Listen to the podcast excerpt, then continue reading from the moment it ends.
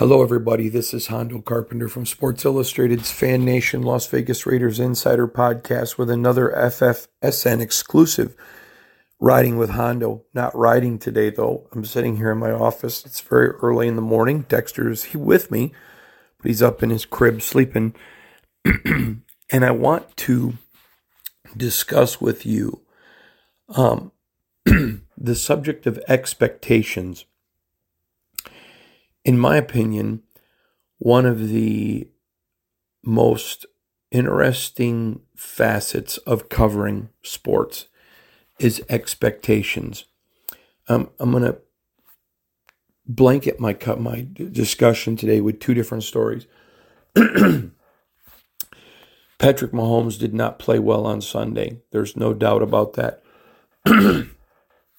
Yet when he doesn't play well, people say that it's impossible for the Chiefs to win when Patrick doesn't play well. And that puts Raider player Raider fan up in arms, and it should, because it's a complete disrespect to the Raider defense that people aren't saying he's not playing well because of the Raiders defense. It's completely ridiculous. That Raiders defense was relentless. They were well coached. And they just went after Patrick all day. Multiple times people were talking about him holding the ball too long because the Raiders' defensive backs were just playing out of their mind. And I've never understood when it comes to the subject of expectations, people never wanting to give someone else credit. Now, let me give you another example. Aidan O'Connell never completed a pass after the first quarter.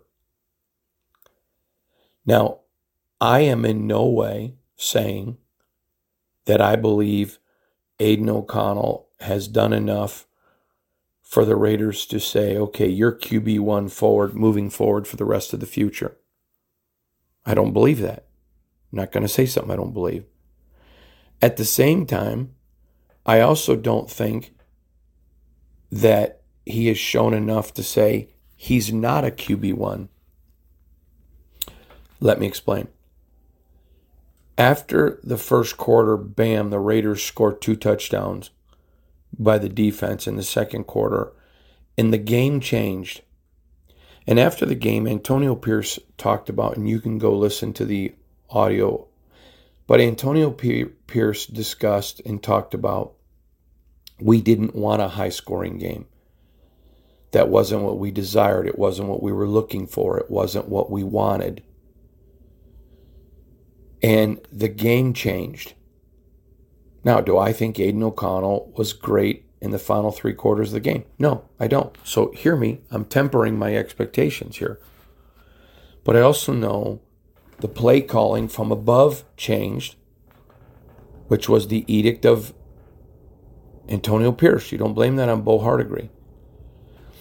And the Kansas City defense had a lot to say with what Aidan was doing. So you can, on one hand, say, how come the Raiders aren't getting respect for Patrick Mahomes having a bad day? And then not say, how come the Chiefs aren't getting some credit with how Aidan played, as well as how the game went and the change to it. I just think expectations are a fascinating thing. And again, if I'm the Raiders, I keep Champ Kelly and Antonio Pierce. I think they both have done more than enough to make this decision easy. I say, okay, going into next season, Aidan O'Connell, you're going to be our QB1 but it's a total QB competition. And I go assess in the draft, find a young quarterback that I really like. I would prefer that he have some mobility and tell the two of them, you're going to battle it out. Because he has experience, Aidan's going to start mini camps and OTAs as the QB1. But whoever they draft, you say to the draftee, and with with Aidan right there, it's an open competition. go have it. Go have it.